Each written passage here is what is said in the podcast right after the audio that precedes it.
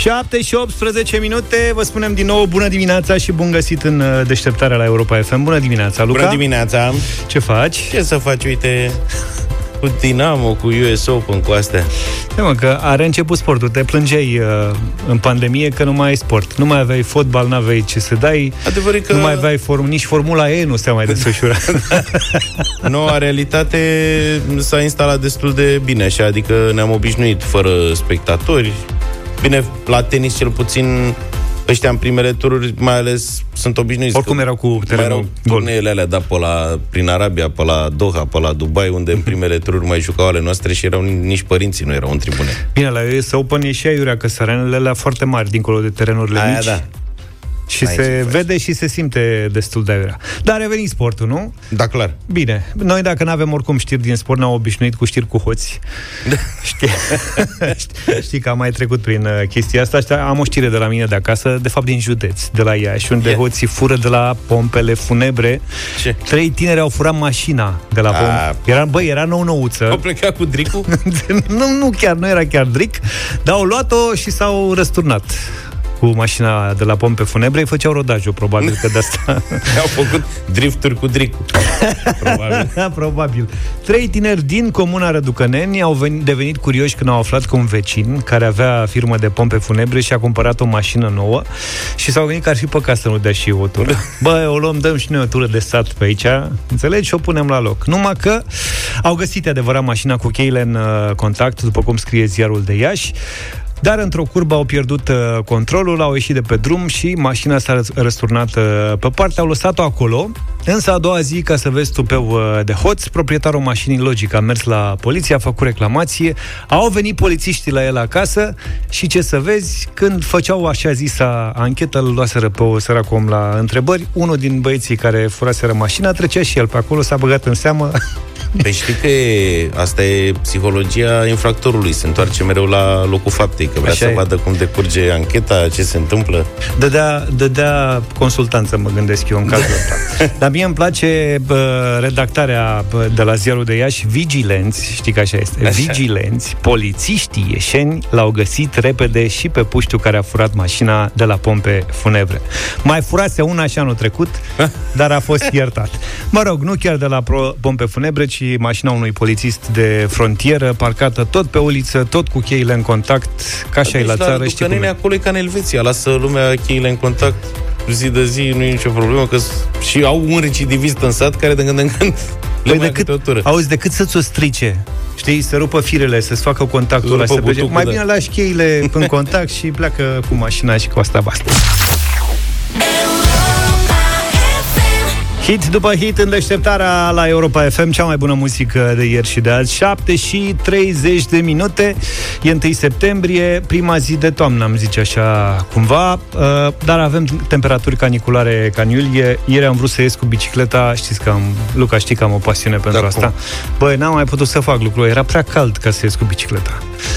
Prea ești cald. Numai pe răcoare. Da, eu ești numai pe răcoare, dimineața pe răcoare. Vezi, asta nu prea e bine cu bicicletele astea. Când plouă nu poți să ieși, când e prea cald nu poți să ieși, da. Ești cam rar. La ce bun să mai faci piste de biciclete, da. Mai bine faci o florărie, da. Meteorologii spun că după câteva zile de căldură sufocantă, vremea se va răci. Asta e vestea bună. Vestea mai puțin bună este că săptămâna viitoare se face iar cald, sau cel puțin așa arată prognozele de acum. Ca să ne lămurim cât mai ține căldura și cât de mult o să ne fie bine sau rău, l-am sunat pe meteorologul Silviu Grigore, prietenul nostru. Bună dimineața, Silviu! Neața, Silviu, iar începeți cu fluctuațiile dimineața. Să ne necăjiți? Dar noi spunem de fiecare dată că începutul calendaristic al toamnei este de fapt tot vară din punct de vedere meteorologic. Păi și când se și... termină canicula asta de septembrie? Păi în normal ar trebui să vorbim după douăzeci septembrie, atunci când începe toamna astronomică, dar cred că o bună parte dintre ascultătorii voștri au remarcat deja faptul că în unele zone ale țării diminețile sunt mai răcoroase, ceea ce este un prim semn al faptului că se apropie totuși toamna. Și când spun acest lucru, am în vedere chiar și această dimineață, acum la Miercurea Ciuc sunt doar nouă grade, e ceață, adică sunt semne de toamnă. Pe de altă parte, la Drobeta Târnu Severin sunt douăzeci și cinci de grade, adică pragul climatologic al unei zile de vară, și mă refer la temperaturile maxime. Apropo de maxime, spuneați că ieri a fost foarte cald, într-adevăr au fost până la treizeci și opt de grade în localitatea Bechet, în sudul Olteniei. Iar pentru astăzi, dar și pentru mâine, practic vremea împarte oarecum România în două zone distincte. Pe de o parte, Banat, Crișana, Maramureș, Transilvania, adică vestul, centrul, nordul țării, cu instabilitate atmosferică și ploi de vară, descărcări electrice, intensificări ale vântului, chiar cantități de apă importante și condiții de grindină în unele zone. Exact suita fenomenelor determinate de instabilitatea atmosferică accentuată în anotimpul cald. Pe de altă parte, în est și în sud, vreme caldă, călduroasă, chiar caniculară și astăzi, cu maxime până spre treizeci și șapte de grade. Ele pornesc cam de la douăzeci și trei douăzeci și patru în vestul țării, adică exact ceea ce spuneam, începutul calendaristic al toamnei este tot vară. Așa, aproximativ, va arăta și vremea de mâine, după care se schimbă puțin și aici în sudul țării. Cât adică, de frig se face? Frig, hai să spunem că dacă așteptăm în jur de treizeci și șapte de grade astăzi în București, mâine încep ușor, ușor să scadă, iar joi, vineri vor fi cam cu zece grade mai puțin. Deci frig. Ce, ei, nu chiar frig, începem să ne apropiem de normal. Deci vineri ar fi cam douăzeci și șase douăzeci și șapte de grade și foarte probabil cer înnorat o bună parte a zilei. Uh, vor fi și ploi sub formă de aversă, poate descărcări electrice, ceea ce înseamnă tot o vreme cu aspect de vară. După care, vremea va începe, așa cum uh, bine ați reținut din prognozele Administrației Naționale de Meteorologie, că se va încălzi din nou, adică încă nu vine vremea rece. E adevărat, spuneam uh, la începutul intervenției că diminețile sunt ceva mai răcoroase și se simte acest lucru, având în vedere și faptul că durata de strălucire a soarelui, durata zilei, s-a redus semnificativ începând din luna iunie. Și acest lucru contribuie la scăderea uh, valorilor termice peste noapte și apariția în unele condiții și a fenomenelor specifice toamnei, respectiv uh, ceață, aer cețos și așa mai departe. Deci nu o să mai avem de săptămâna viitoare, chiar dacă se încălzește, nu o să mai fie totuși treizeci și șapte de grade. Uh, nu? nu, nu mai sunt semnale pentru treizeci și șapte. Vreme călduroasă, treizeci și șase. În general, înseamnă temperaturi care să depășească treizeci de grade, dar ne raportăm și la mediile multianuale, care evident și ele încep să scadă. Mă refer la luna septembrie, comparativ, bineînțeles, cu august și iulie. Ploi? Avem vreo speranță uh. pentru ele în septembrie? Da, dar să știți, tot din punct de vedere climatologic, noi spunem că septembrie este una dintre lunile mai sărace în precipitații, ceea ce înseamnă că și săptămâna viitoare precipitațiile vor fi destul de puține. Practic vom vorbi despre ploi mai mult prin zonele de munte. În celelalte zone, ploi destul de puține, ceea ce nu reprezintă un semnal destul de bun. Știm deja că zonele aflate în estul, în sudul și mai ales în sud-estul țării, în Dobrogea, seceta este puternică și extremă pe areale, da. În principal cele agricole extinse. Practic, în Dobrogea, acest an agricol două mii nouăsprezece două mii douăzeci a fost cel mai secetos, sau este cel mai secetos de când se fac măsurători meteorologice. Și din acest punct de vedere, este o provocare foarte mare următorul an agricol. Bun, deci mai avem de un weekend, două, cel puțin, probabil, la mare și lăsăm categoric, cules, da. culesul viei peste vreo două, trei săptămâni, așa. Categoric, da. Bine, Silviu, îți mulțumim tare mult. Silviu Grigore a fost uh, alături de noi, meteorologul Silviu Grigore, în această dimineață. Deci concluzia e că în septembrie tu nu te mai dai jos de pe bicicletă, că nu plouă, e și plăcut, adică e fix vremea plouă bicicletei. Plouă așa și așa. Un pic. Iar ăștia care tot postează că ieri s-a terminat vara pe Facebook, să se potolească, mai avem minimum trei săptămâni de vară. Bun, bune concluzii. șapte și patruzeci și cinci de minute. Luca, tu ai avut M T V când erai mic? Păi da, cum să n-ai? Pentru cei mai mici dintre ascultătorii noștri, M T V este un canal de muzică inventat în copilăria noastră, un fel de YouTube, dar unde n-aveam noi voie să alegem uh, videoclipurile și uh, le, age- le alegeau niște băieți care făceau uh, playlistul. Exact. M T V-ul uh, a ajuns la nici nu mai știu câta gală, M T V Video Music Awards. E prima gală însă majoră dedicată industriei muzicale care s-a desfășurat de la începutul pandemiei. Știți bine, nu se mai fac spectacole, iar majoritatea artiștilor mari refuză să cânte așa cum se întâmplă uh, și pe la noi, în concerte din astea în care se pun două, trei de scaune și gata, au făcut uh-huh. un concert. Mă rog, momentele spectaculoase ale evenimentului au fost înregistrate anterior difuzării pe M T V, în condiții de siguranță și respectând regulile de distanțare socială între artiști și tehnicieni. Video Music Awards două mii douăzeci a premiat cele mai memorabile videoclipuri și creații vizuale din ultimul an. Marele câștigător al seriei a fost Lady Gaga. Ea a primit patru trofee pentru colaborarea cu Ariana Grande, Rain on Me, și un premiu acordat de M T V în premieră, Tricon Awards.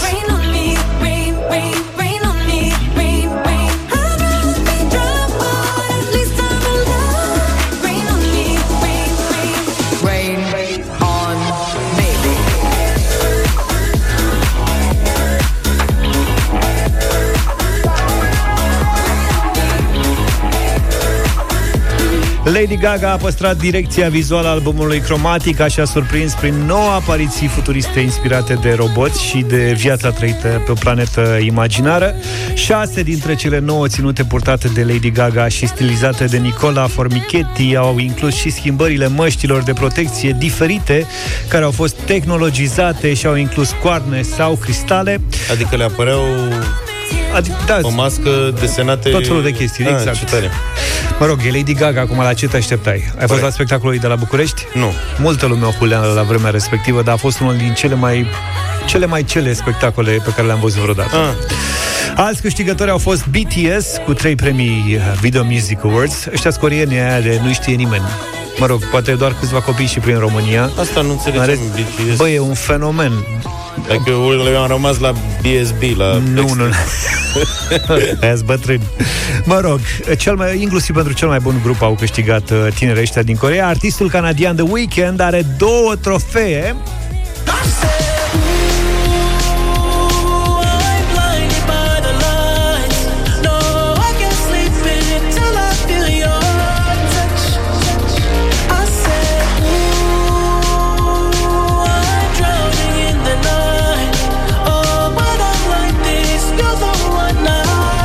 L-am ascultat de nenumărate ori în deșteptarea la Europa F M și l-am apreciat pentru sunetul ăsta de anii optzeci. Uh-huh. Taylor Swift a plecat și acasă cu un trofeu pentru regie, pentru videoclipul The Man. Auzi, dar Taylor Swift e, am văzut că e în mare vogă în Statele Unite, dar la noi nu prea Nu prea a prins prinde. La noi, dar iarăși și e un artist care... Foarte ciudat. A făcut foarte multe lucruri, are zeci de hituri, nenumărate albume, da, videoclipuri, da, da. A creat nenumărate controverse. Și cu toate astea în România nu se știe prea mult de ea. Avem și noi mândria noastră. Ea mai lasă mă Taylor Swift. Noi știm de Maluma. De Maluma știi? Da, cum? Știi. Best Latino a fost câștigat de Maluma. Coldplay a câștigat însă Best Rock.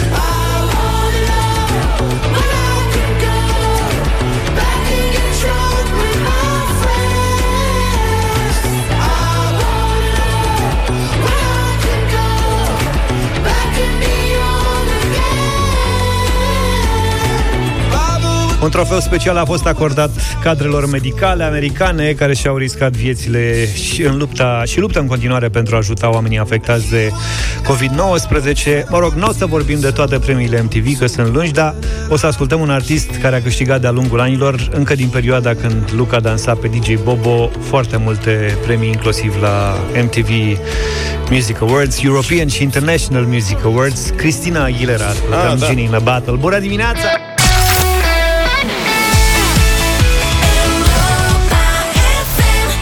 Jonas Brothers și Karol G, X, cea mai bună muzică de ieri și de azi, doar la Europa F M. Ascultați deșteptarea, trei minute ne despart de știrile care contează de la ora opt.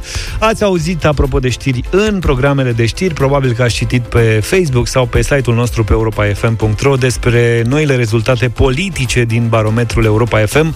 În câteva minute stăm de vorbă în deșteptarea cu colegul și prietenul nostru Vlad Petreanu despre noile cifre ale barometrului Europa F M.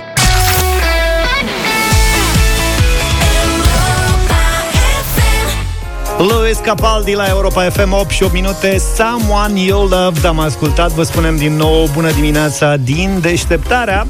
O să discutăm în minutele următoare despre rezultatele politice din barometrul Europa F M. Le-ați auzit cu siguranță și în programele noastre de știri. Pe scurt, P S D scade la douăzeci virgulă opt la sută de la douăzeci și trei virgulă patru la sută în iulie, iar P N L este cotat cu treizeci și trei virgulă șase la sută din opțiunile de vot. Pe locul trei este alianța U S R Plus cu optsprezece virgulă trei la sută din opțiune, o ușoară creștere față de luna iulie, când alianța era pentru prima dată inclusă în sondaj, și Pro-România crește, ajunge la zece virgulă șase la sută, după ce în iulie partidul lui Victor Ponta cobora la nouă virgulă șapte la sută. U D M R staționează deasupra pragului electoral cu cinci virgulă șapte la sută, iar P M P rămâne sub limita care i-ar permite să intre în Parlament, patru virgulă unu la sută. Tot sub pragul electoral este și ALDE cu doar doi virgulă patru la sută din intențiile, la sută din intențiile de vot. Barometrul Europa F M a fost realizat de I M A S în perioada șase douăzeci și șase august pe un eșantion de o mie zece persoane și are o marjă de eroare de trei virgulă unu la sută. L-am sunat în această dimineață pe colegul nostru Vlad Petreanu ca să discutăm despre acest sondaj publicat cu doar o lună înainte de alegerile locale. Bună dimineața, Vlad! Bloggerul și gazetarul Vlad Petreanu, bună dimineața! Bună dimineața! Și criticul culinar, dacă îmi permite să completez. Da, dar pentru asta... realizator culinar din când în când. Da. Da. Pentru asta te sunăm vineri dimineață, să știi, ca să... Da. Abia aștept. Noi, practic, în fiecare dimineață căutăm motiv să te sunăm. Da, care-i trendul în ceea ce se întâmplă în zona asta culinară? Mă rog, hai să revenim la barometrul Europa F M. De ce crezi tu că P S D a scăzut luna trecută în uh, sondaje? Ce s-a întâmplat? P S D n-a scăzut numai luna trecută. În sondajul nostru, în barometru Europa F M, de vreo șapte luni încoace, cu niște mici oscilații, este pe o pantă descendentă, dar acestea sunt numai ultimele șapte luni. P S D este pe o pantă descendentă de foarte multă vreme. Există o latență. Um, dar um, asta este rezultatul mediocrizării, ca să spun așa, și infracționalizării partidului, iar efectele vor fi pe termen foarte lung. Epoca Dragnea a distrus mult din uh, partidul ăsta. Oamenii au văzut că cel mai important partid din România se încolonează fără crâcnire și cu multă disciplină în spatele unui infractor, al unui anti-european, al unui personaj gata să distrugă statul de drept. Ori e destul de dificil să-ți afirmi simpatia față de un partid care face astfel de lucruri. Și P S D a ajuns cu totul altceva, totuși, în sens mult mai rău decât era în urmă cu zece ani sau cu cincisprezece ani. Acum... intelectuali în partid sunt practic inexistenți.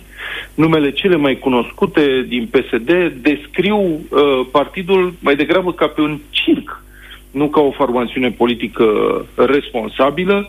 Adică, dacă te gândești la P S D, îți vine în minte Bizarii, uh, deputatul mitralieră, Bacalbașa, sau peremiștii expirați, precum Molguța sau uh, Cotrin Ștefănescu. Mai, mai e grupul siniștrilor, cu Florin Iordache, Eugen Nicolicea, Șerban Nicolae, și nici măcar în zona de leadership, a liderilor politici propriu-ziși, care fac politică sau se ocupă, sau prin pozițiile lor în administrație pot implementa politica partidului, nici aceia nu au niciun fel de idee de reformă. Uitați-vă la ce se întâmplă în capitală, unde Gabriela Firea, care este una dintre, unul dintre oamenii cei mai vizibili din P S D, nu are niciun fel de idee de guvernare urbană decât să împartă vouchere de parcă toată populația Bucureștiului ar fi formată din pomanagii. Sau gândiți-vă la liderii locali, care au rămas așa un soi de baroni locali cu apucături nouăzeciste, chiar dacă suntem treizeci de ani după aceea, Stănescu, Oprișan și așa mai departe. Deci partidul este într-o situație foarte proastă. În Transilvania, practic, nu există. Mai are tracțiune în județele sărace, dar județele sărace se depopulează. Deci viitorul P S D, din acest punct de vedere, nu este prea grozav. Scăderea din ultimele luni, din după părerea mea, vine și din abordarea cu totul greșită a crizei prin care trece nu doar România, dar pe care o simțim noi foarte puternic aici. Adică discursul conspiraționist purtat de liderii P S D în ultimele luni a fost strident și șocant și sigur că sunt categorii sau sunt oameni care cred așa ceva, dar nu suntem toți nebuni. Da? Suntem din ce în ce mai puțin, probabil. Uh-huh. Asta este cu P S D. P N L... Um, de aici vreau să ajung. Ei sunt la guvernare, iau decizii, decizii bune sau pe placul unora, uh, dar nu pentru toată lumea. Staționează la treizeci și trei la sută. Crezi că obțin scorul ăsta la locale? Nu, o să vedem ce se întâmplă la locale. Acum vorbim de alegeri. În principiu, oamenii când răspund la sondajele astea se gândesc la un vot așa pentru parlamentare. Votul pentru locale este diferit, ține foarte mult și de personalitatea candidatului. Ziceam de ele alt... acum la finalul lunii. Da, o să vedem ce se întâmplă la locale. În București avem o situație foarte interesantă. Din câte știu, Gabriela Firea și Nicușor Dan sunt în sondaje foarte aproape unul de celălalt, dar o să conteze și participarea la vot, prezența la vot foarte mult. P N L nu are vreo guvernare miraculoasă și nici nu este un partid foarte reformat. Sigur, e diferit de P S D, dar uh, nu foarte diferit în părțile rele.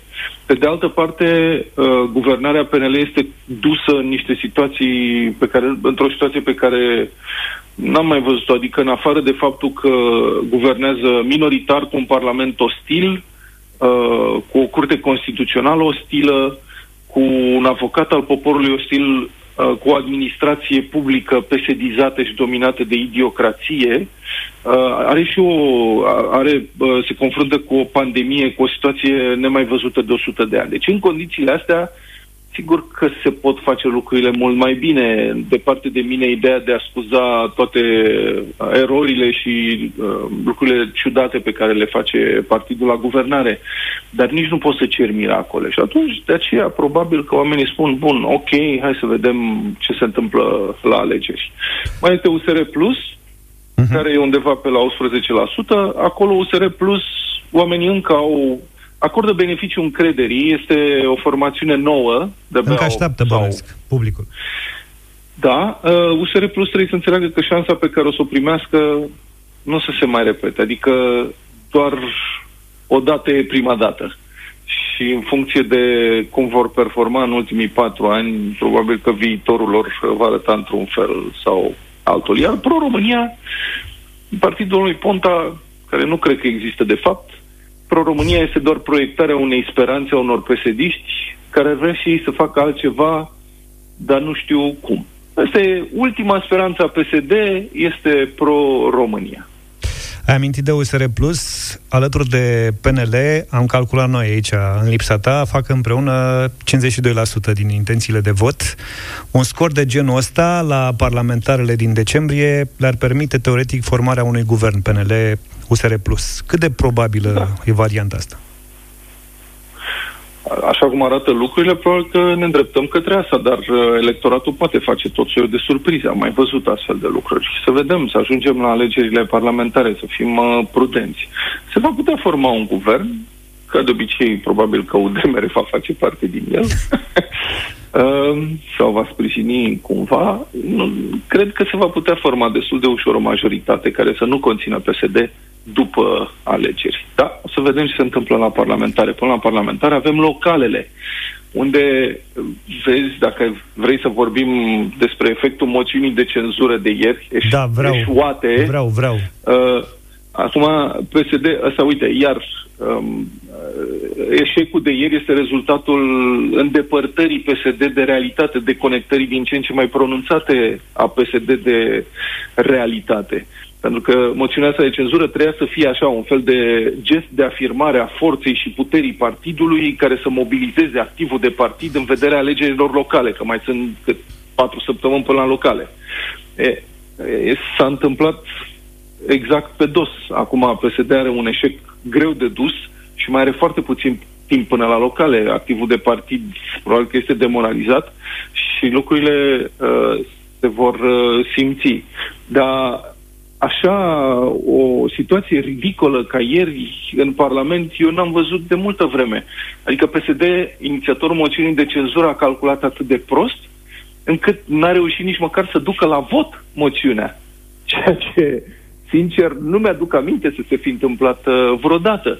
Pentru că P S D a confundat propriile dorințe din Congres. Domnul Ciolacu a folosit ideea moțiunii de cenzură ca pe discursul său de învingător în cursa pentru președinția partidului. Deci a folosit discursul ăsta, a crezut că asta este realitatea. Ori nu există realmente niciun motiv rezonabil pentru care un guvern să fie trântit, sau mă rog, acest guvern să fie trântit cu două, trei luni înainte de alegeri. Mă iertați că intervin asta, domnul Petreanu.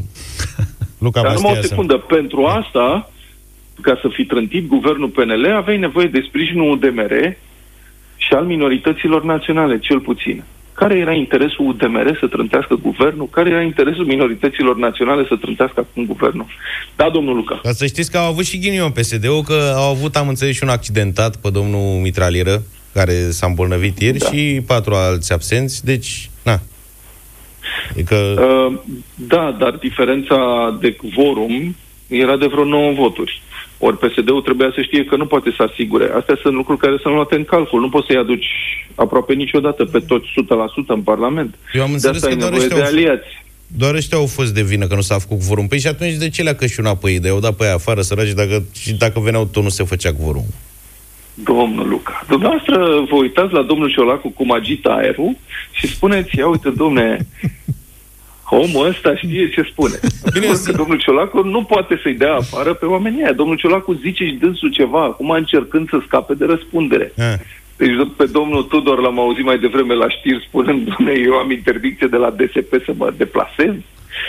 Adică, nu, și doi, ca să fie dați afară e nevoie de ceva mai mult decât Uh, o propunere a domnului Ciolacu. Domnul Ciolacu nu mai e domnul Dragnea, adică nu controlează partidul atât de bine.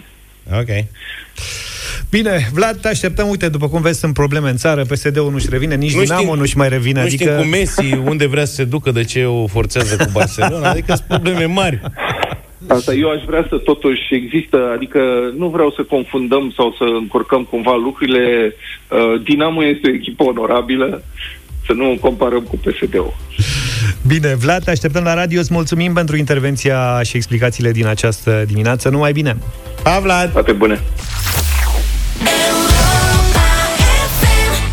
opt și treizeci și șapte de minute. Sunteți cu deșteptarea la Europa F M. Am zis noi că s-a terminat vacanța. S-a terminat pentru noi, Luca. Dar lumea, oamenii, românii sunt în continuare în vacanță. Dacă, dacă nu știi, nu? Și eu sunt în vacanță, iar dacă nu realizez. Dacă, dacă mai aveți treabă și vacanță prin Bulgaria pe finalul ăsta de sezon, am aflat din presa bulgară că sunt A T M-uri în stațiunile din Bulgaria care percep o taxă de retragere de zece până la cincisprezece la sută. Pentru mine nu e o surpriză chestia asta. Sunt în general A T M-urile alea care n-au inscripționat numele unei bănci. O bancă percepe, bancomatul unei bănci percepe de obicei un comision standard. Și pe care... Mic. Ok, acceptat. Cred că e obligată să-l și afișeze. Nu știu dacă și...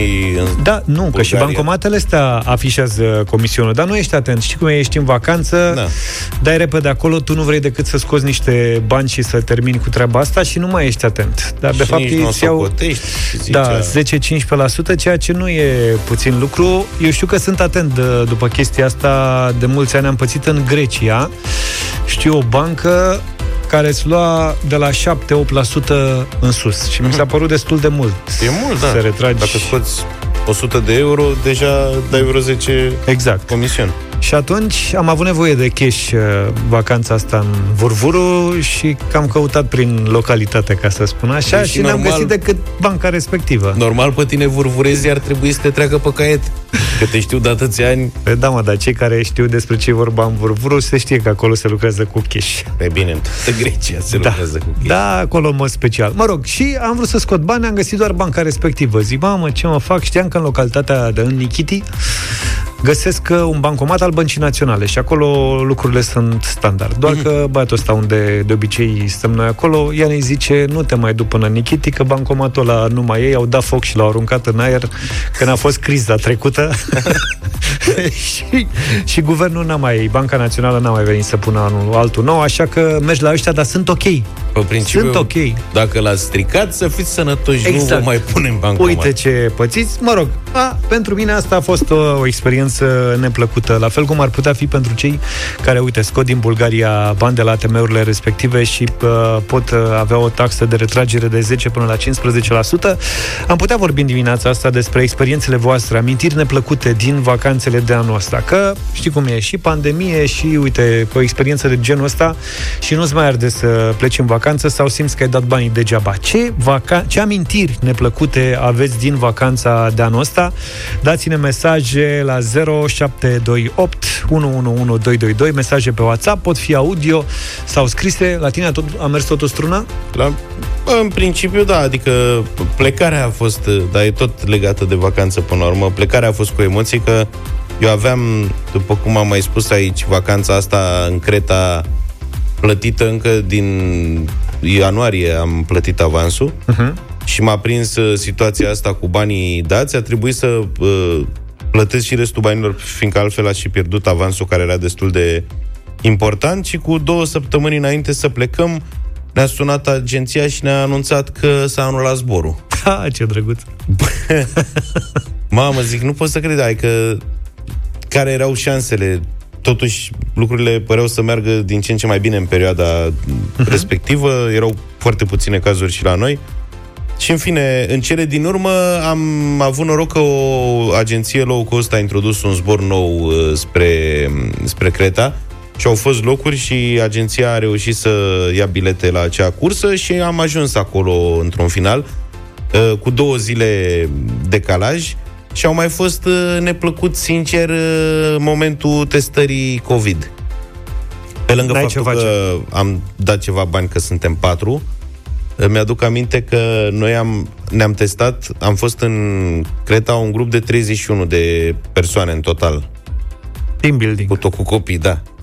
Și ne-am testat cu toții, iar a doua zi, noaptea, au început să scrie pe grup, că eram toți în grup de WhatsApp, și au început să vină rezultate, au început să scrie oamenii. Noi suntem familia cu tare, negativ, toți, este, bravo, bum, așteptăm vești. Încă unii, încă unii. Și zic, băi, ia stai să intru și eu pe mail. Și am intrat pe mail și am găsit și eu rezultate negative pentru Ana și Ștefan. Eu cu Radu nu. Păi și au tot apărut, erau... au tot apărut mesaje. Stai puțin, nu erau. Nu veniseră rezultatele. Așa. Au tot venit rezultate, dar am rămas numai eu cu fimiul ăla mic. La, la unu jumate noaptea dădeam refresh-uri pe mail, că zic, hai mă, chiar toți, numai noi doi, nu. Și au venit, mă rog, a venit al meu și al lui pe la patru dimineața. Dar trebuia să stai liniștit, mă, că îl făcusem eu și era negativ, deci n-aveai... Nu că n-aveam emoții, dar, adică n-aveam emoții că aș fi uh, infectat. Dar, uh, na, tocmai fusese cazul ăla cu C F R Cluj. Știi, de găsiseră nu știu câți pozitivi. Ați era frică și... să nu te dea pozitiv din greșeală. Exact, au tot fost uh, da. fals pozitive și nu știu ce. Erau tot felul de zvonuri, că-s multe teste, le mai încurcă, le mai zăpăcesc, nu știu ce. Iar acolo, la fața locului, în Creta, singura, să zic, neplăcere a fost că, de fapt, a fost o uh, expectativă greșită. Mă așteptam, din cauza numărului foarte mic de turiști, să o lase și mai ușor, să fie mai uh, maleabil cu prețurile. Din potrivă, oamenii da? erau să, să te jupoie, dacă tot te-au prins pe la ei pe acolo, să ia ce pot de pe tine, dar una peste alta a fost ok. Ce amintiri neplăcute din uh, vacanța asta aveți? Din țară, din străinătate, de pe unde ați fost? Dați-ne mesaje audio sau scrise pe WhatsApp la zero șapte doi opt unu unu unu doi doi doi. Am văzut că au început să curgă mesajele. Da, uite, să... avem unul bun de la Alina, așa, de tiz. Ziceam, aveam băutura pusă la rece într-un râu, s-a umflat râul și ne-a luat toată băutura. Ne întoarcem imediat cu răspunsurile voastre. WhatsApp, mesaje, amintiri neplăcute din vacanță, zero șapte doi opt unu unu unu doi doi doi.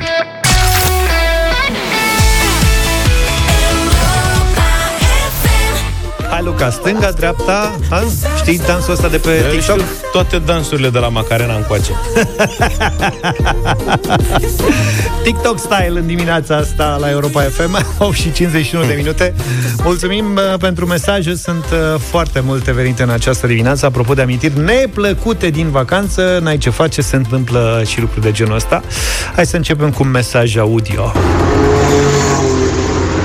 Dragii mei, cea mai neplăcută amintire de anul ăsta e că n-am fost în vacanță, fraților. Sunt tare supărat pe treaba asta. O zi bună, Iulian, București. Iuliana, îți mulțumim, dar dacă totuși ați fost în vacanță... Iuliana, dar nu-i timpul pierdut.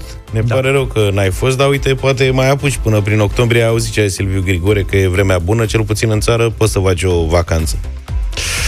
Bună dimineața! Din păcate, după zece ani de mers în vacanță în Antalya, am fost nevoit să mergem câteva zile la mare la noi, la Neptun, în afară de prețuri foarte mari, exagerat de mari, condiții foarte proaste, nimeni n-avea treabă cu distanțarea socială, multă mizerie, în rest totul a fost minunat. Cu siguranță la anul nu vom repeta această minunată situație, ne spune dezamăgit, văd, Ionuț din București. Da, uite, mai avem un, un mesaj de pe litoral. În Eforie Nord se cântă live manele la patru terase din cinci, la un volum sonor cu mult peste ce sunt eu obișnuit când ascult Judas Priest. Nu mai cal când vești pe acolo. Asta e de-a lui Vlad cu Judas Priest. Da, da, da, sau, mă rog, da, da. mai radical. Din zona. Dar Am fost... ideea e că, într-adevăr, cum vă spuneam și eu ieri, băi, o problemă mare asta, cu obiceiul ăsta, firar să fie, că eu nu îi condamn pe oameni, acum fiecare da, cu gusturile lui. Să știi că problema nu e că asculți manele, exact. Problema e că asculți muzică tare. Exact, și da, că îi deranjezi pe ceilalți. Și ne amintim și noi de vacanțele noastre de Correct. la live pe plajă, că nu exista una în care măcar o seară să nu fim afectați de flagelul ăsta. Și dacă ești la vreun hotel între terase, asculți te-ai nenorocit frumos. Da, ca lumea. Am fost în Delta cu copiii, cu gândul că facem vacanța în România și le arătăm acestora o latură cu totul specială și sălbatică a României. N-am văzut decât un furnicar de maxi-taxi fluvial, cărânturiști, goana după bani, prețuri foarte mari. Am mâncat la cerere un borș pescăresc, văzut și colo la câte un kilometru distanță, niciun pescar. Nu mai există pescar la lotcă, nici măcar ca bibelou așa. Și pădurea Letea, mare, mare dezamăgire. Am rămas și flămânzi, s-a dus, ne spune ascultătorul nostru, sălbăticia Deltei. Am cheltuit cât un all-inclusiv la turci pentru o familie de trei persoane cu charter inclus. Da, pot să confirm, din nefericire se a devenit tot mai comercială Delta Dunării într-un ritm accelerat în ultimii ani, că am fost de vreo două, trei ori acolo în ultimii cinci șase ani și am văzut cât de repede se schimbă lucrurile de la un an la altul, iar anul ăsta am citit și eu mai multe materiale despre oameni care au invadat Delta Dunării și acolo, da, a devenit o mică industrie, toată lumea vrea să facă bani. E foarte... Și, băi, avem problema asta la noi în țară. Pe oriunde te duci, în zone de-astea, cum să zic, cu faimă, că e Bucovina, că e Delta Dunării, unde te duci în Delta și zici, mamă, o să mănânc la pește, o să mă satur de da, pește, da, da. sau mă duc în Bucovina și o să mănânc numai tochitură moldovenească și ciorbă rădăuțeană, se găsesc greu preparatele astea să fie și de calitate și la un preț corect. Ori sunt foarte scumpe, ori nu le au, au tot felul de-astea, pizza, burgeri, paste... Să știi că am mâncat în Delta cu vreo patru ani niște cabanoși la grătar, absolut senzaționali. Da, da, da. Chiar mi-au plăcut.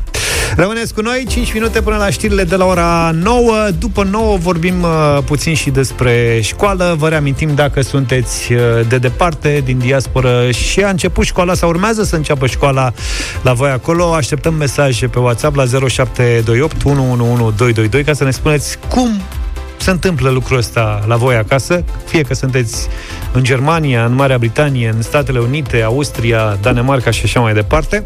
Altfel o să vorbim uh, puțin despre modul cum o să înceapă școala. Avem un uh, sondaj și v-am întrebat și pe voi cum vreți să înceapă școala. Cu toți elevii în clase, cu jumătate acasă, jumătate online, cu uh, toți copiii online. Cum, cum ați vrea să înceapă școala? Ne puteți da de asemenea mesaje pe WhatsApp la zero șapte doi opt unu unu unu doi doi doi. Le așteptăm!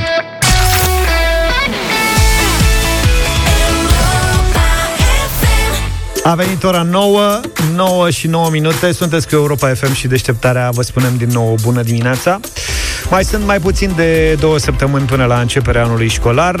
Cum vor fi redeschise școlile, nu știe nimeni exact în momentul ăsta. Deocamdată, Ministerul Educației a făcut un sondaj printre părinți. Studiul a fost realizat pe un eșantion de puțin peste o mie de părinți. Rezultatele, pe scurt, arată cam așa. cincizeci și cinci la sută dintre părinți doresc revenirea la cursurile față în față, iar treizeci și unu la sută optează pentru sistemul hibrid. Doar paisprezece la sută dintre părinți părinți sunt de acord cu continuarea cursurilor online, exclusiv online, așa cum s-a întâmplat în timpul stării de urgență.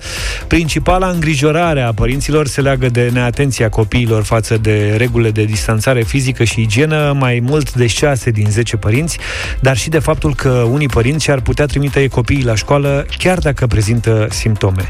Studiul complet poate fi accesat pe site-ul Ministerului Educației și a fost realizat în perioada douăzeci și șase iulie - trei august de către M K O R Consulting în parteneriat cu Unitatea de Cercetare în Educație din cadrul Centrului Național de Politici și Evaluare în Educație pe un eșantion de o mie șaizeci și șapte de respondenți. Oricum, apropo de ce ziceai acolo cu părinții care și-ar trimite copiii la școală, indiferent dacă ar prezenta simptome, vă dați seama ce și urmează... Și mie frică de asta. Nu, da, tu îți dai seama ce paranoia urmează pentru noi toamna asta, că orice copil care o să tușească, poate de la o răceală banală, nu zic de gripă, o să fie suspect și o să-ți dea fiori și o să trebuiască să te gândești să faci eventual testul, o să stai într-o... Noi am mai discutat în deșteptarea, în timpul virozelor, știi, când se da. începea câte o viroză. De asta discutam și noi la radio despre... Și de ce? Despre faptul că părinții își trimit la școală sau la grădiniță copilul bolnav, conștienți de da. faptul că e bolnav și că îi poate îmbolnăvi pe ceilalți. Mă rog, singura explicație e că n-au cu cine să-l lase. Asta a fost, serviciu, asta altfel... discuția eternă și fără de, fără de soluție până la urmă. Asta e frica mea cea mai mare și, mă rog, mai e faptul că în perioada asta noi am, ne-am supravegheat copilul, adică știm exact ce și da, cum și, și cum se comportă, dar iar la școală n-ai de unde să știi. Poartă mască, nu poartă șopune, o scapă pe jos... Habar, lucruri de genul ăsta. În rest, n-am nicio frică, adică, din punctul meu de vedere, cred că ar putea să, putea să înceapă școala, direct la școală. Cu da, uite, ne-a scris, de exemplu, cu o perspectivă interesantă, Ionuț din București, care spune așa: eu îmi doresc să înceapă școala și copilul meu își dorește acest lucru, mai ales că a trecut în clasa a cincea. Dar eu mă întreb ce se va întâmpla dacă un coleg de clasă va fi depistat pozitiv. Uite. Ce se va întâmpla cu toți colegii și mai ales cu părinții? Mă gândesc că va trebui să intrăm și noi în izolare la domiciliu, paisprezece zile. Cine își va asuma acest lucru? Ca părinte poți rămâne fără serviciu și mă întreb ce se va întâmpla, din păcate, dacă se va întâmpla acest lucru. Cine va răspunde, spune Ionuț. Într-adevăr, e foarte tricky, e foarte complicat. Și Ștefan trece clasa a cincea, Radu trece clasa a întâi. La Radu nu e o problemă să înveți online, că mie mi se pare destul de ok, adică deja s-a obișnuit. E și nu e, că la clasa întâi încă mai face bastonașe și asta învață spun. Să scrie, trebuie să-l... Știi cum e? E bine să stea un învățător lângă el și să-l... Sigur că da, dar nu e o tragedie să învețe de acasă. Știi? Pentru încă, să spunem, câteva luni într-un da, scenariu fericit. Da, dar la cel mare își schimbă, o să aibă dar mai mulți profesori. Da, urmează să aibă profesori la fiecare materie. Mi se pare mult mai greu de gestionat. Adică eu am avut exemplul lor în primăvară, i-am văzut cum au gestionat situația asta online cu o învățătoare fiecare. Uh-huh. Când e vorba de mai mulți profesori, nu știu cum o fi, mai ales la început, acum când nu se cunosc cu copiii, că altfel gestionezi în clasele de la șasea încolo și altceva e la început de ciclu acum, el nu știe ce profesori are. Nici eu nu știu. Hai să vedem uh, ce spun ascultătorii noștri. Vă așteptăm în continuare mesajele și promitem să revenim la ele puțin mai încolo. Cum credeți voi că ar trebui să înceapă școala? Cu toți elevii în clase, jumătate acasă online, jumătate în clase sau o sută la sută online? Și spuneți-ne și de ce considerați că ar trebui să înceapă într-un fel sau altul. Argumentați răspunsul. Revenim la mesajele de la voi în câteva minute. zero șapte doi opt, unu unu unu, doi doi doi, mesaje pe WhatsApp, audio sau scrise. The Mountains și Alina Eremia din trecut, o piesă super apreciată încă de la debut și votată în număr extrem de mare la Radio Voting atunci când a apărut. Apropo de Radio Voting, e marți și avem o piesă nouă cu un artist român.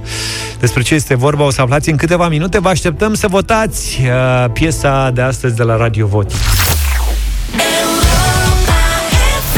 zero trei șapte doi zero șase nouă cinci nouă nouă, Radio Voting în această dimineață cu Iuliana Beregoi și noua e piesă Cum sună liniștea. O știi pe Iuliana, Luca?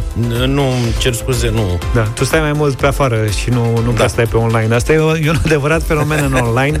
Are sute de mii de followers pe YouTube unde își lansează piesele. M-am uitat, uite, acum, ca să nu greșesc, pe Instagram, unde pentru cei mici e cel mai bun barometru, nouă sute șaptezeci și șase de mii de urmăritori. Oho. pe Instagram. Dacă intrați pe site-ul ei, o să descoperiți că vinde uniforme școlare și tot soiul de bă, lucruri de astea care țin de școală, cu propriul brand. Deci e o super vedetă, e născută în Republica Moldova și are succes și acolo, dar și în România. Cât succes are piesa asta nouă, o să aflăm noi în minutele următoare, pentru că vrem să o ascultăm împreună și voi o să ne spuneți dacă um, e cu da sau e cu nu. Vă reamintesc, zece voturi pozitive pune piesa asta direct în playlist. Iuliana Beregoi, așadar, în premieră în Deșteptarea la Europa F M, la Radio Voting. Cum sună liniștea? Cum sună liniștea? Iuliana Beregoi la Radio Voting în Deșteptarea. Zero trei șapte doi zero șase nouă cinci nouă nouă. Votați cu da sau nu pentru noua piesă a puștoaicei de șaisprezece ani. S-a născut la Orhei, în Republica Moldova, uh, Iuliana. Hai să vedem. Vlad uh, ne-a sunat, e primul. Bună dimineața, Vlad. Bună dimineața. Neața. Uh, mi-a fost dor de voi, băieți, uh, la fel de dor ca și de Petreanu. Mulțumim. Dar uh, melodia de astăzi nu va trece, pentru că am un nu. Ai un nu pentru ea. Bine, uite, Luca notează voturile. Gata, domnule, din dimineața asta. Vlad, îți mulțumim tare mult pentru votul tău. N-am început bine, Luca, votul ăsta. Cătălin, bună dimineața. Salut, Cătălin. Bun- Bună dimineața, domnilor, bine ați revenit. Această piesă cred că ar fi sunat foarte bine pe plaja dintre Venus și Saturn. Are un da de la mine. Foarte bine, îți mulțumim tare mult, Cătălin. O să dăm piesa și acolo. Ionuț, bună dimineața. Salut, Ionuț. Bună dimineața, un da și la mine. Exact cum este ascultător mai devreme, m-aș fi văzut așa cu prietenii la o bere pe, fa- în... pe plaja Europa F M. Pușine, da, sau pe plaja Europa F M. Și vreau să vă mai rog, dacă se poate, dacă îmi permiteți, ca o completare. Așa. Legat de mesajul de mai devreme, mă gândeam acum uh, cine va plăti, că mă gândesc că copiii va pri, vor trebui primiți înapoi la școală doar în baza unui test. Cine va plăti acele teste? V-am trimis puțin mai devreme mesajul legat de... Mulțumim tare mult, o să revenim la mesajele pe care ni le trimiteți voi, așa cum am promis, în doar câteva minute, dar să rămânem la Radio Voting. Cât e scorul? doi unu. doi unu. Pentru cine? Pentru da. Alina, bună dimineața! Bună, Alina! Bună dimineața! Ești în direct, bine uh, venit! Bine ați revenit! Bine te-am găsit, Alina! Bine ați revenit, mi-a fost dor și de voi. Uh, un nu de la mine. Un nu. Deci suntem în momentul ăsta, e baraj. Cătălin, bună dimineața! Salut, bună Cătălin! Bună dimineața! Haideți să fie trei doi. Pentru? Pentru da! Pentru da! Îți mulțumim pentru vot. Dana, ești în direct, bună dimineața! Bună, Dana! Alo, bună dimineața! Bine ați revenit! La bine te-am regăsit! Cu drag. Vine și el imediat. Zine da, de Iuliana. Un da, un da, cu drag. Un, un da. da. Ioana e în direct cu noi. Bună dimineața! Ioana! Ioana, da, da, noi suntem cu da. Suntem neața, neața, da, da, da. Și spunem da. Noi cine? Da. Stai așa. Noi. Da. Eu cu cei doi copii. Cu, cum îi cheamă pe copii? Familie. Familia Lupu. Familia, Familia Lupu. Lupu. Gata. Familia Lupu. Păi și cei mici ascultă Iuliana Beregoi? Cei mici ascultă Europa F M. Am înțeles, așa au aflat și ei. Mulțumim tare mult, îmi place răspunsul ăsta. Costel, bună dimineața! Salut, Costel! Uh, bună dimineața! Uh, sunt de acord cu această piesă, să fie da. Să fie da. Bine, unde a rămas? La Alin, de exemplu. Salut, Alin! Salutări, bine ați revenit! Bine v-am regăsit! Uh, bineînțeles că din partea mea are un da. Dar de ce, domnule, da? Pentru că trebuie să intre în playlist-ul Europa F M orice artist care uh, vrea să demonstreze că merită să-l ascultăm. Am înțeles. Nu putem să facem lucrul ăsta, că am luat niște voturi de nu deocamdată. Colegule, e șapte doi. E șapte doi. Mai, mai luăm zece voturi, nu? Mai vorbim, uite, vorbim și cu Maria. De obicei, scurt. Da. La zece voturi, ai nu. Bună, Maria. Ți-ai adus aminte bine. Bună dimineața. Bună dimineața. Bună. Pentru Europa F M nu este bună, îmi pare foarte rău. Dar pentru cine? Să ascultăm acasă, alte, pe, pentru acasă? Pentru alte posturi, eventual ascultă-l Am acolo înțeles. În intimitate, dacă îți place, dar Europa F M nu este pentru melodie de felul ăsta. Îmi pare Am. foarte rău pentru ea. Am înțeles. Mulțumesc. Ma- Maria, Mulțumim, nu trebuie să-ți pară rău că există locuri unde uh, să ne putem expune muzica, uh, creațiile pentru toată lumea. Uh, încheiem aici, ne oprim aici. Mulțumim tare mult șapte pentru voturi. voturi șapte la trei. trei împotrivă. Ăsta nu e un rezultat tocmai rău. Adică, nu, să ne evident. înțelegeți, nu e zece la zero astfel încât să intre piesa direct în playlist, dar e o șansă pentru Iuliana Beregoi. Cum sună liniștea am ascultat în această dimineață.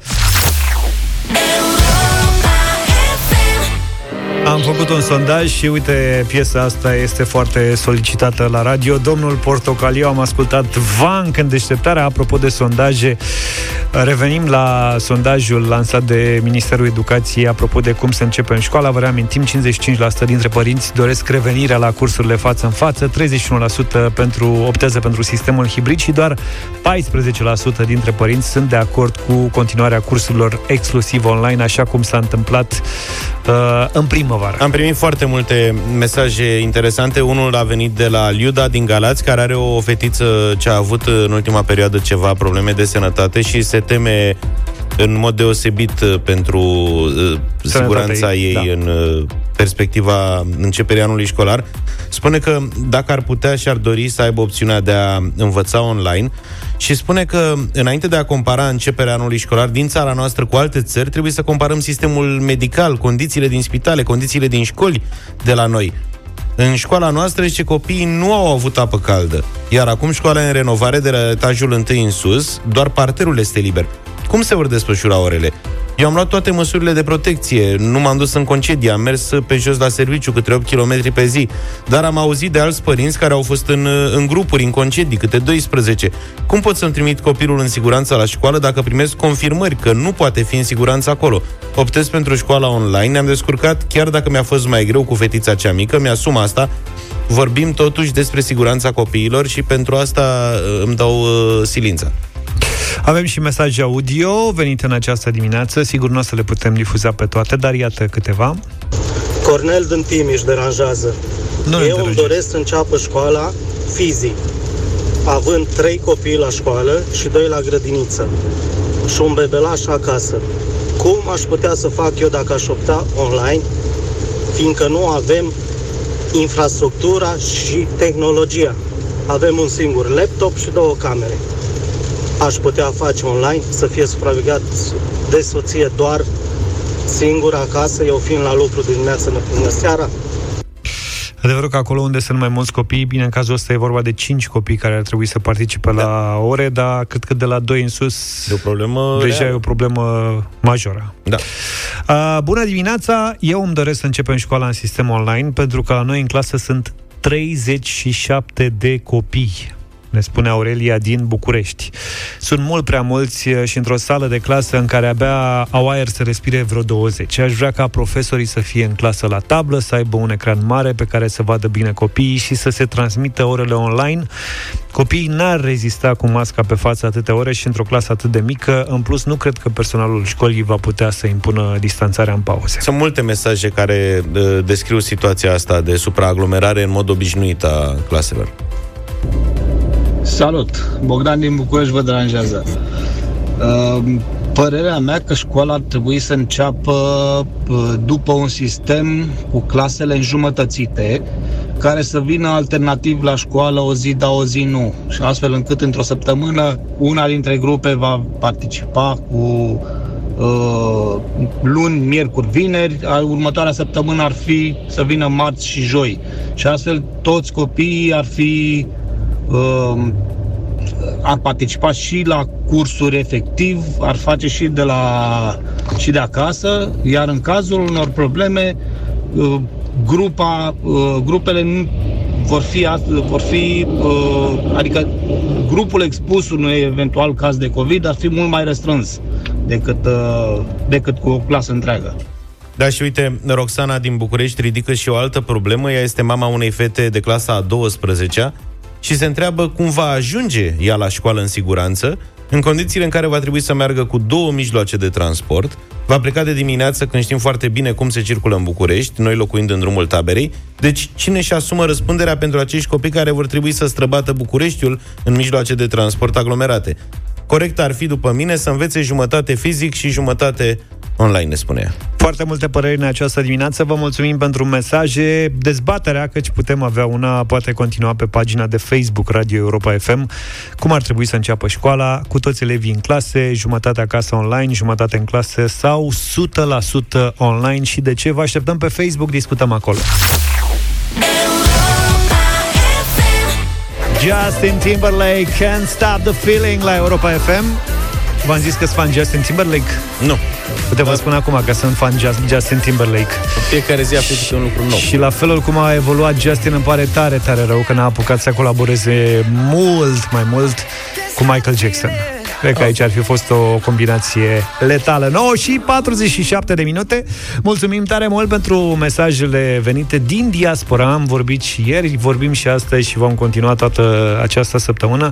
Așteptăm mesajele voastre la zero șapte doi opt unu unu unu doi doi doi pe WhatsApp ca să ne spuneți cum începe școala acolo la voi. Da, și suntem încântați că avem mesaje practic din toate colțurile lumii, de pe exact. toate continentele. Hai să vedem ce am Hai să începem, azi. da. Bună dimineața, vă sunt din Berlin. Um, fiica mea a început deja de trei săptămâni școala, tot te curge normal, um, doar în timpul cursurilor, după ce se așteaptă la, în bancă, au voie să-și lase masca, să-și dea masca jos.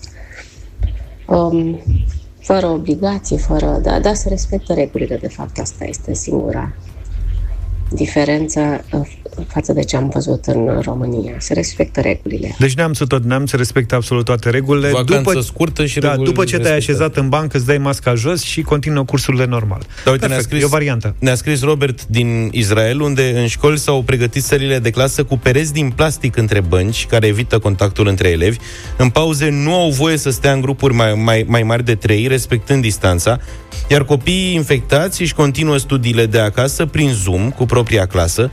În schimb, ele nemulțumit că în grădinițe nu s-a făcut nimic nou, doar educatorii sunt obligați să poarte mască. De asemenea, Ionuț ne-a trimis un mesaj foarte interesant, ne-a trimis practic un P D F cu măsurile luate de școala copilului lui, care are uh, patru clase ce învață pe rând, da, odată clasa întâi și clasa a treia și în altă zi clasa a doua și clasa a patra, și au acolo inclus, inclusiv un plan de evacuare, adică pe unde pleacă fiecare clasă în parte, are cinci ieșiri școala și ca să nu se îmbulzească copiii, fiecare știe pe unde are de ieșit. Deci au prevăzut absolut orice situație. Tot. Da, ce ai primit de la el? Un P D F. Un P D F, am înțeles. Hai să vedem cum stau lucrurile. Bună dimineața, Bogdan, sunt din America. Bună, aici am început școala pe douăzeci și patru august și au spus că tot, tot e normal, la clasele mici, am copii până în clasa a doua, nimeni nu poartă mască, micul dejun, mâncarea și se, mănân, se mănâncă în clasă, nu se mai mănâncă în sala de mese și au spus că au deschis școala pe câteva săptămâni și urmează să o închidă înapoi până după alegeri și după alegerile prezidențiale din noiembrie tot o să revină la normal și școala o să fie deschisă. Da, dar uite că tot în Statele Unite, dar în California, ne scrie Cezar, școala a început tot acum trei săptămâni, dar este total online, pentru toate clasele, inclusiv la liceu. Elevii au primit tablete de la școală și au orele online live prin Zoom. Așa că, iată, de la... Au țară mare, da, ca să spun așa. Tot o țară mare, bună, locuiesc în Melbourne și la noi toți copiii învață online. Cumva e firesc pentru că ne aflăm în stage patru lockdown, care e foarte strict, ne spune Ana Maria. Deci e carantină, practic. E carantină în Melbourne. Bine, au venit multe mesaje din Australia, din alte zone, de înțeleg că școala se desfășoară relativ normal și autoritățile monitorizează tot ce se întâmplă acolo, urmând să ia măsuri imediat ce apare, apare o problemă. Copiii nu poartă mască, nu stau distanța- distanțați în clase, astfel încât stresul lor să fie uh, minim. Au anulat o parte din activitățile care ar fi, i-ar fi apropiat. Dialogul cu profesorii se face prin e-mail, telefon și așa mai departe. Deci, de la caz la caz, cred Ideea că asta că... ar fi soluția și pentru noi, în funcție de cum stăm într-o regiune sau alta, să luăm măsuri diferite. După cum putem observa, uite, avem și din Franța un mesaj unde spune Costi că sunt copiii peste unsprezece ani obligați să poarte mască și clasele sunt împărțite în două.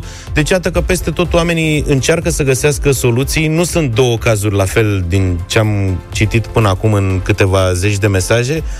Încercăm să ne adaptăm ca specie acestei situații. Începe școala și la noi pe paisprezece septembrie. Nu știm încă uh, cum se va întâmpla lucrul ăsta, dar începe în toată lumea. Vă așteptăm mesajele în continuare pe WhatsApp la zero șapte doi opt unu unu unu doi doi doi. Dați-ne exemple cum se întâmplă la voi, fie că sunteți în Marea Britanie, în Japonia, în America, în Germania, în Australia sau oriunde pe lumea asta. nouă și cincizeci și două de minute, se termină deșteptarea astăzi. Ne auzim și mâine dimineață. Numai bine! Pa, pa!